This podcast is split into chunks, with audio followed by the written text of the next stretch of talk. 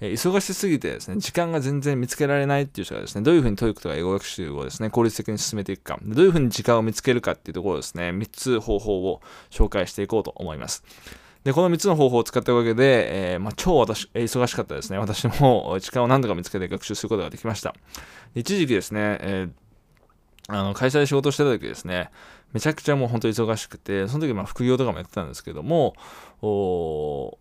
13、4時間ぐらいですね、1日働いてました。で、もう本当に忙しすぎて、もう体力的にもきつかったですし、もう時間もなかなかですね、ないなっていうふうに思ったんですけど、その今日紹介する3つのですね、戦略を取ることによって、なんとか時間を見つけ出して、学習をですね、進めていくことができました。で、私がですね、 TOEIC 満点を実際に取れたのも、その時期だったんですよね。でその時期にやった学習が効果的だったので、満点を取れて、で本当にその時はですね、もう1日30分とかぐらいしか学習できてなかったんですけども、なんとかその紹介する3つの方法で時間を作り出すことができました。でですね、えー、その3つの方法を紹介していくんですけども、1つ目がですね、隙間時間ですね。これ聞いたこともある人が多いと思うんですけども、電車に乗ってる時間とか、えー、なんですかね、例えば友達を待ってる時間とかですね、そういう時間に学習していくってところをですね、で、本当にこれも5分とか10分でもいいんですよね。まあ、よくですね、その学習しようってなった時に、やっぱ30分の1時間ないとって思う人がやっぱ多くて、なかなかその行動に移せない。5分10分あっても学習しないっていう人が多いんですけども、5分10分とかも、そのあこういろんなところで5分10分やれば、結局30分とかになるんですよね。で、例えば単語学習とかは、むしろその5分とか10分とか短い方が効果的だったりするんですよね。これ単語学習よく言うんですけど、その、時間よりも頻度の方がすごく僕は大事って言うんですけども、朝、昼、夜とか分けた方が絶対定着率とかっていうのは上がるので、むしろその隙間時間を確保していった方がいいんですよね。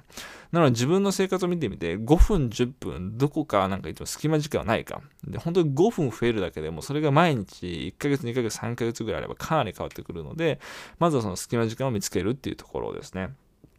で、次が、えネット。っていう方法ですね。方法っていうか、まあ、ネットっていう言葉があるんですけども、これは no extra time, no extra time っていう意味ですね。で、そのもう余分な時間がないっていう意味なんですけども、じゃあ何を指してるのかっていうと、もう本当にこれ、ながら作業をしながらできる勉強法ですね。 no extra time なので、まあ、例えば隙間時間すらない。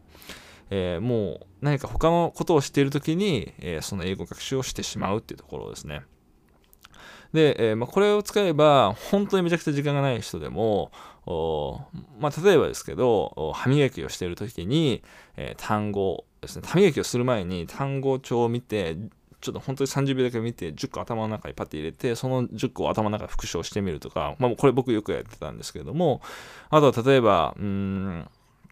なんですかね、これも僕がアルバイトやってた時に、まあなんかすごく暇だったので、頭の中で、本とか見れなかったんですけど、頭の中で覚えた文章をこう復唱してみたりだとか、まああと、まあ一番すごく手っ取り早いのは、まあ歩いてる時とか、家事とかを家事ですね、あの、家の家事とかしてるときに、えー、ポッドキャストの英語を聞いたりだとか、自分が勉強した英語のリスニングをやるとかってことですよね。で、そういう風にすれば、その余分な時間がなくても、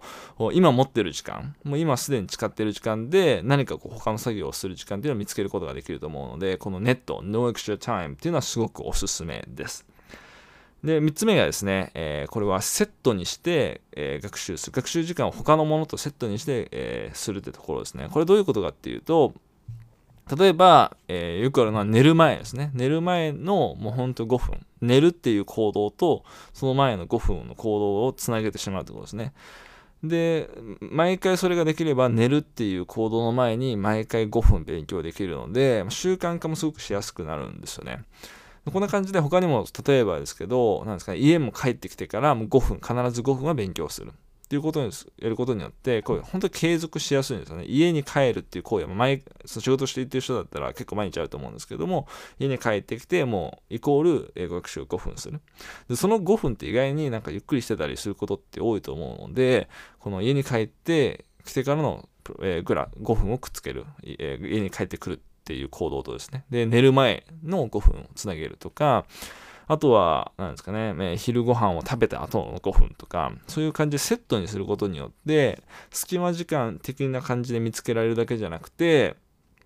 あの、中間化もすごくしやすいので、このセットにしてっていうところはすごくおすすめですね。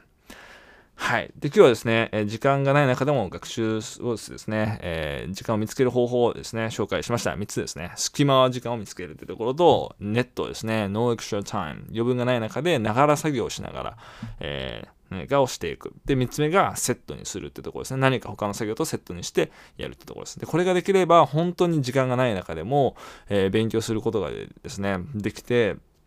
めちゃくちゃ有効的だったので、もうこれが本当にあったから僕自身もめちゃくちゃ忙しい中で学習して、 TOEIC 満点も取れたかなっていうふうに思うので、えー、ぜひですね、えー、時間がないっていう方はこの3つをですね、実践していただきたいなと思います。それではここまで見ていただきありがとうございました。